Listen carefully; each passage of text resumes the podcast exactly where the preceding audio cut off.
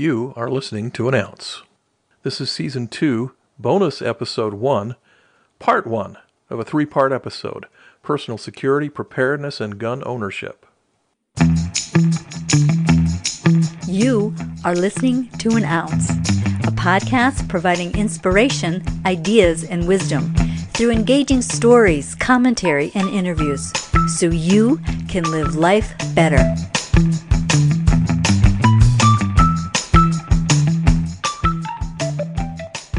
I'm Jim Fugate, and it's my privilege to share an ounce with you. This bonus episode is part one of a three part series on improving personal security and preparedness. These episodes are a recorded phone interview with Mike Faith of Faith Firearms and Preparedness Training, located in Western Maryland. In this first part, we'll be talking about everything from light bulbs, locks, and security systems to attitude, mindset, and behavior the kinds of things anyone can and should do, short of making the serious commitment to acquiring the licensing, training, and hardware that will allow you to be a competent gun owner. Now, you have a constitutional right to own a firearm. That's a good thing. But there are other things, whether you own a firearm or not, that you should consider to improve personal and family security, safety, and preparedness. And that's what this first part of the episode is about. In parts two and three, we'll talk more about the decision making process that might be in place as you choose to include a firearm in your life, and the legal liability, training, and other commitments you'll make as a competent and responsible gun owner. Here's part one of the interview. Hi, Jim Fugate here with an ounce, and we've got an interview for you today with Mike Faith, Michael Faith, with Faith Firearms and Preparedness Training. Mike, glad to have you with us. Oh, thanks for having me, Jim. I really appreciate it. Um, how are you I'm, doing? I'm doing great. I hope you are as well. We're excited about covering this subject with you, but I, I wonder if you could tell us a little bit about your business, about yourself. Just give us a brief introduction. If people wanted to contact you, how would they do it? Stuff like that.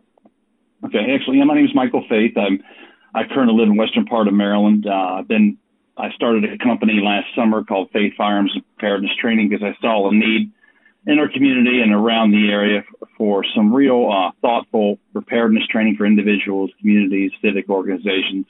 Um, you know, I have a little different take on it than some in, in the community. You know, I've been a firearms instructor since 2009. I know a lot of instructors, and and when people talk about being prepared or wanting to protect themselves, a lot of folks will just want to talk guns and let's let's get a gun in your hands as quickly as possible and get you trained. And and I don't think that's always necessarily the first thing you should think about.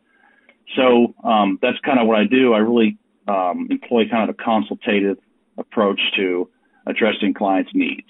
So, mm-hmm. in a nutshell. And so, just for being clear, you're comfortable with firearms as, as a preparedness subject. You're happy to have people move in that direction, but you like to be looking at a more holistic approach. Absolutely, because you know if you look at the just look at the data, the chances if you have a firearm, the chances of you use having to use a firearm to defend yourself are somewhere between slim and none. Uh, the, it just doesn't happen that often. It's unlikely you'll ever have to use a gun to defend yourself. So if that's true, and you were just playing the odds, then you probably want to look at some other factors, some some things that might be more likely to happen, um, and then maybe spend more of your resources there. So I mean, I've been a I'm an NRA training counselor, which means I can teach basic classes and instructor level courses. So I've taught lots of folks and I have lots of training.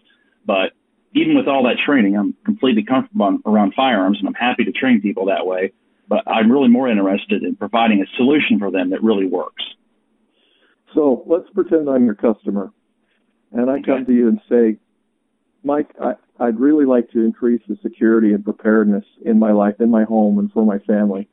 What kinds of things do you think I should consider? Okay, so you touched on a couple of them there. Um, you know, you, you've decided now, you know, listen, I, I may be vulnerable, or maybe it's just time for me to prepare. Um, you mentioned two different aspects there your home, your family, and there also one other area. There could be other factors that play into that. So, first of all, in your home, you know, before you go out and spend a thousand dollars, twelve hundred dollars, eighteen hundred dollars, whatever the whatever the money may be on a firearm, ammunition, training, um, maybe you should. I would suggest take a walk around your house. Do you have secure door lock door locks? Do you have secure window locks? What about the lighting around your home? Do you have motion lights? Is it well lit around your home? Um, do you have shrubs or bushes or obstructions in front of the windows that, that, that, disrupt a clear line of sight into the yard and surrounding area? just just things like that. What kind of access do people have to sheds or outbuildings on the property? Are those things secured? You know, maybe the local person or criminal may only be interested in your stuff, and so he's just going to get into your garage and steal your chainsaw and uh, some tools. But if you were to happen upon that person while he was committing that crime, you could find yourself in trouble. So securing all of those things in your home and your property, uh, making it less attractive for for opportunists who may be looking for a quick buck. Um, the second one is, is, is your family. So depending on what your family situation is, you know, if it's just you and your wife, you're older. Uh, if you still have young children in the home, if you have teenagers, perhaps an adult child living with you for whatever the circumstance may be, those those kids can be taught at a young age certainly firearm safety and also just being situationally aware.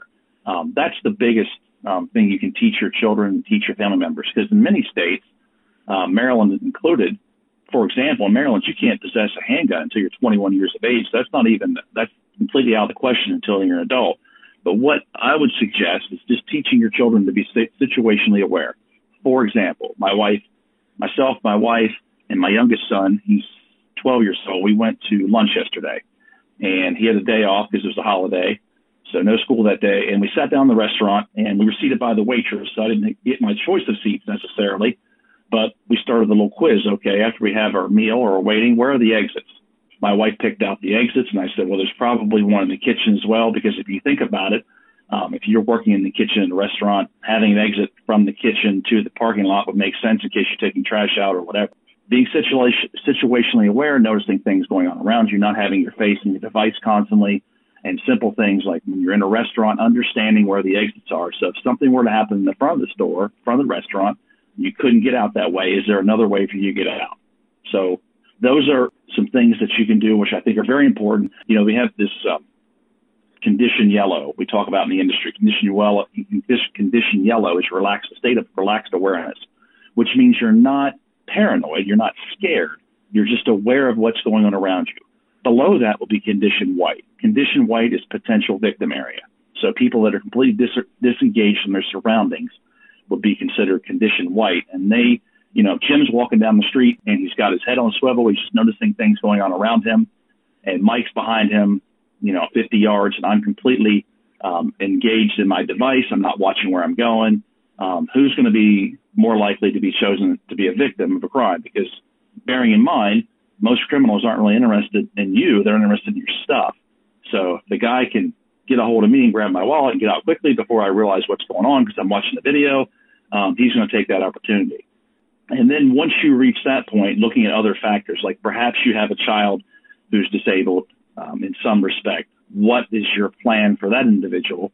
Is there someone who's the steward over that individual? How what happens in the event of emergency? What can you do to help them be more prepared or more aware?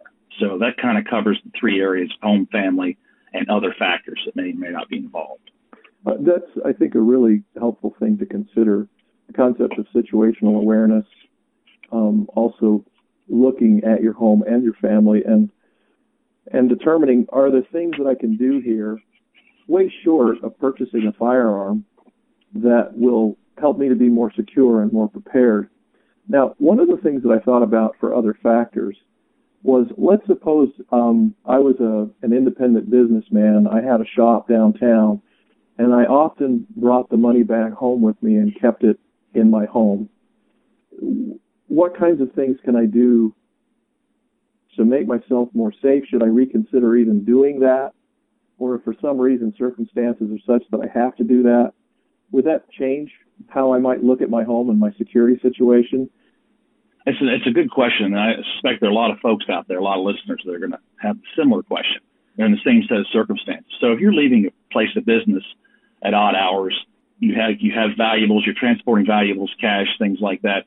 You know, honestly, if you could get to the bank, that might be the best avenue. But maybe that's just not an option. Maybe the bank um, is not as well lit as my driveway. Maybe the bank is a little much further drive. Maybe the weather conditions permit don't permit you from going that route could be a traffic situation. So um, I think going home is all right. That's fine.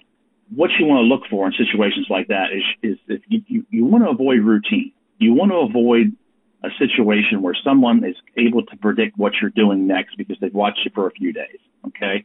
So I would recommend if you're going to do that, not leaving at the same time, maybe traveling a different route, you know, and being situationally aware as you're traveling. Most of these things are going to happen when you're getting trying to get to your car or trying to get out of your car. Okay, when you're vulnerable, they're not going to run you off the road um, and then get you out of the vehicle. That's not very likely. So, so what can you do in the first 10 or 20 feet as you're trying to get to your vehicle? And what can you do to help make yourself more secure as you're getting out of your vehicle, and approaching the door or the bank deposit box or whatever? You know, one, one thing we do at my church, that you're probably familiar with, is when one of us takes the bank deposit um, to the bank on Sunday after the tithing and all the donations have been counted, we always have someone else with us falling behind to verify that we're safe and everything's good. So perhaps you can have somebody there, um, somebody with you, or even just letting your significant other know, hey, I'm going to be home in about 15 minutes, right? I try to mm-hmm. make a habit of telling my wife when I'm leaving and when I expect to be home. So we, we're kind of all on the same page. I think avoiding routine, though, is really key. That's excellent. Now, do, would security systems or surveillance systems, maybe a ring uh, doorbell that has that video capability or something like that, be an additional level of security, or would that be something that might be considered again, short of deciding to purchase a firearm and have that as as your mainstay for security? Yeah, it's actually an excellent idea because these home security systems have the technology is phenomenal now. It's getting better and better. Plus, the cost has come way down. So there's lots of systems you can get that are very affordable. Um, they're wireless. You can install the cameras in different locations. You can move them, and they have tremendous technology. So um, the footage, the stuff, the images that are recorded are uploaded to the cloud, so they're safe there. And plus, they alert you on your smartphone when somebody's at your front door. I mean, these are all terrific little things that you can have around the house. Now, you know, just a word of caution. My dad had a, sim- had a system like this at his home, and the bees the bees decided to make a bee's nest right by one of the cameras. Well, the bees flying by were enough to trip that camera, you know, every 25 seconds. So, and he couldn't really do anything about it until they decided to move on. But um, that's an excellent um, way. If you have some external monitoring, I think that makes it very valuable. So, you know, alerting an alarm company or sending a message to the husband's cell phone, the wife's cell phone that this is going on. I think, um, you know, that that makes it even more valuable. Yeah. So isn't that funny? Technology makes our life easier and better until it doesn't. exactly. yeah. All right. Well, I appreciate it. Again, Mike, with Faith Firearms and Preparedness Training, if somebody wanted to give you a phone call or send you a note, an email or something to ask you a question, how would they contact you, Mike? Thanks, Jim. The um, you can reach me via my website. It's www.firearm.firearmtraining.net, and its email is very simple. It's just Mike at firearmtraining.net. Okay, Mike at firearmtraining.net. That concludes the first segment of our three-part episode on personal security preparedness and gun ownership. An interview with Mike Faith of Faith Firearms and Preparedness Training. So check out parts two and three of this bonus episode one of An Ounce. I'm Jim Fugate, and I'll catch you next time. That's an ounce for now. Thanks for listening and subscribing to this podcast. Listen again for more information, ideas, and wisdom, an ounce at a time.